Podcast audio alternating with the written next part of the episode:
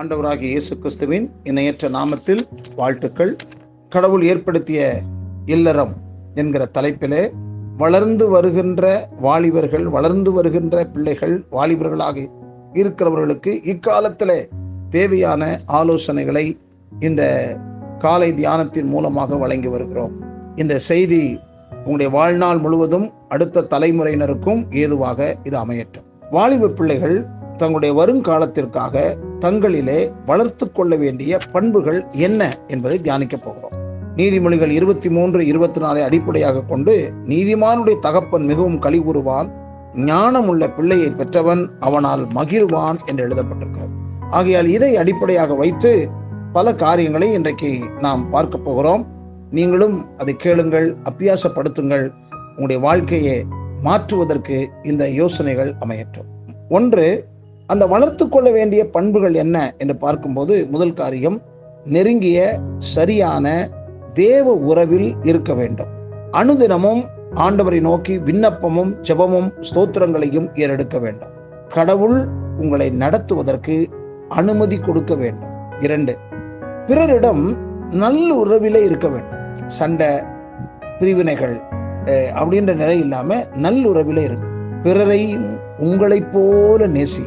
மூன்றாவது, அறிவு சார்ந்த உலகம், அறிவு பெருக்கம் நிறைந்த உலகம். ஆகையால் உலக அறிவையும் திருமறை வேதாகம அறிவையும் வளர்த்து கொள்ளுங்கள். உலக அறிவை பெறுவதற்கு அனுதினமும் டெய்லி நியூஸ் பேப்பர் செய்திகளை கேட்கலாம், நல்ல ஆங்கில நியூஸ் பேப்பரை வாசிக்கலாம். உலக அறிவு நமக்கு மிக முக்கியமானது. எல்லாவற்றையும் குறித்த அறிவை வளர்த்து கொள்ள முற்படுங்கள். நான்காவது, விட்டு கொடுத்து வாழ கற்றுக்கொள்ளணும். காற்றடித்தால் ஆலமரம் கூட சாயலாம், ஆனால் நாணல் காற்றுக்கேற்ப ஆடி நிமிர்ந்து விடும். காற்றடிக்கும், போய் தொட்டு வரும், ஆனால் அது ஒழுங்காலும் சாயாது. ஆனால் பெருங்காற்று வீசும்போது ஒரு பெரிய ஆலமரம் கூட அந்த புயலிலே விழுந்திருக்கிறத நம்ம பார்க்கலாம். இதை மனதிலே வையுங்கள். 5, எப்போதும் உண்மையை பேசுங்கள், வாய்மையே வெல்லும்.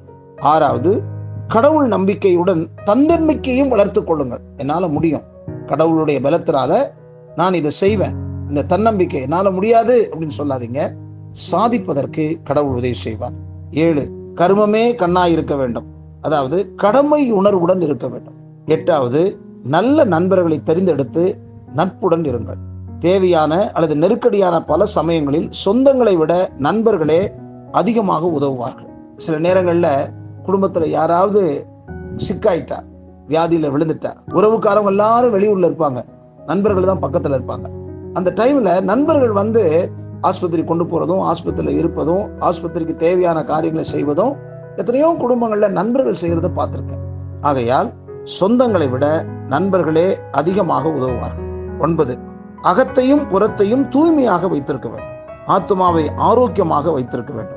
ஆண்டவரின் ஆலயமான உடலையும் ஆரோக்கியமாக வைத்துக் கொள்ளுங்கள். ஏழைகளையும் சமுதாயத்தில் புறக்கணிக்கப்பட்டவர்களையும் இலப்பமாக, ஏளனமாக கருதாமல் அவர்களுக்கு இரக்கம் காட்ட வேண்டும். 11, பெற்றோர்களுக்கும் ஆசிரியர்களுக்கும் கீழ்ப்படியுங்கள். பெரியவர்களிடம் மரியாதை காட்டுங்கள். வணக்கம், good morning, praise the Lord, ஸ்தோத்திரம். பெரியவர்கள்ட்ட முந்திக் கொள்ளுங்கள். உங்கள் பேச்சும் செயலும் அடக்கத்துடன் இருக்கட்டும். பெருமை மாத்திரம் உங்களுக்கு வந்துடக்கூடாது. மற்றவங்களுக்கு ஒன்றும் தெரியாது, எந்த நிலையில் நீங்கள் படிச்சிருந்தாலும் சரிதான், நான் இன்னும் வளர வேண்டும், இன்னும் கற்றுக்கொள்ள வேண்டும். அவருக்கு ஒன்றும் தெரியாது. ஒரு காரியத்தில் அவர் மாஸ்டராக இருப்பார், ஒரு காரியத்தில் இன்னொரு உங்களை காட்டிலும் பெரியவர்கள் மாஸ்டராக இருப்பாங்க. அதனால பெருமை மாத்திரம் உங்களுக்கு எந்த வடிவிலும் வந்துடக்கூடாது. தாழ்மையுடன் இருக்க நீங்கள் பழக வேண்டும். ஆகையால் உங்கள் பேச்சும் செயலும் அடக்கத்துடன் இருக்கட்டும். 12வது, தோல்வி சில நேரத்தில் வருது, தோல்வியை கண்டு தோலக்கூடாது. வாழ்க்கையில் வெற்றி பெற்றவர்களெல்லாம் தோல்வியை சந்திக்காதவர்கள் அல்ல. தளராத மன உறுதியை ஒவ்வொருவரும் வளர்த்து கொள்ள வேண்டும். 13, உள்ளொன்று புறமொன்று வேண்டாம், சொல்லிலும் செயலிலும் நேர்மையுடன் இருங்கள். நீங்க உள்ள ஒன்றும் வெளியில ஒன்றும் அந்த மாதிரி செயல் இருக்கக்கூடாது. நீங்க எதை சொல்றீங்களோ அதுதான் நீங்க செய்யணும் அப்படின்றது ஞாபகத்தில் வச்சு. பஞ்சுவாலிட்டி, அதாவது காலம் தவறாமையை பழக்கப்படுத்தி கொள்ளும். ஆலயத்துக்கு வருவது, கல்லூரிக்கு போகிறது, வேலைக்கு போகிறது, ஒரு இடத்துக்கு வருவேன் அப்படின்னு சொல்லும் போது கரெக்டாக அந்த டைமை கீப் அப் பண்ணுது. பஞ்சுவாலிட்டி, பொறுமையாக இருக்க கற்றுக்கொள்ளும். இன்னைக்கு பொறுமை பெற்றோர் சில இடத்துல கோபக்காரர்களாக இருந்தால் அதுவே பிள்ளைகளுக்கு ரெஃப்ளெக்ட் ஆகலாம். அதை நீங்கள் வளர்த்துக்கொள்ளலாம். நான் அப்படி இருக்க மாட்டேன், பொறுமையோடு இருக்க கற்றுக்கொள்ளும். பொறுத்தார் பூமி ஆழ்வார் என்பது தமிழ் பழமொழி. உங்களுக்கு கொடுக்கப்பட்ட வேலையை பொறுப்புடன் செய்யும். மாணவனாக இருந்தால் கருத்தாய் படியுங்கள். 17வது, வாழ்க்கை குறிக்கோள் வேண்டும் என்பதை அறிந்து வாழுங்கள். அக்குறிக்கோள் பிறருக்கு ஏதாவது தொண்டு செய்வதாக இருந்தால் அது மிகவும் நல்லது. 18, ஆளுமையை வளர்த்துக் கொள்ளுங்கள். Personality development. 19வது, மனிதன் கூட்டுறவுடன் வாழவே வடிவமைக்கப்பட்டிருக்கிறான். பெற்றோர்களையும் உடன் பிறந்தவர்களையும் மற்றும் நெருங்கிய உறவுகளிடம் அன்பு செலுத்துங்கள். அவர்களோடு கூட்டுறவை மதியுங்கள். சேர்ந்திருக்கணும் அப்படின்றத எப்போதும் ஞாபகத்தில் வச்சு வெற்றியில் அகந்தையும் பதவியில் ஆணவமும் கொள்ளாத மனநிலையை வளர்த்துக் கொள்ளும். 21, நீங்கள் எந்த நாட்டில் வசித்தாலும் நீங்கள் வாழும் நாட்டிற்கு விசுவாசத்துடனும் தாய் நாட்டுப்பற்றுடனும் இருக்கும். வசிக்கும் நாட்டின் சட்டத்தை மதித்து நடவுங்கள். நீதிமானுடைய தகப்பன் மிகவும் களி கூறுவான். ஞானமுள்ள பிள்ளையை பெற்றவன் அவனால் மகிழ்வான்.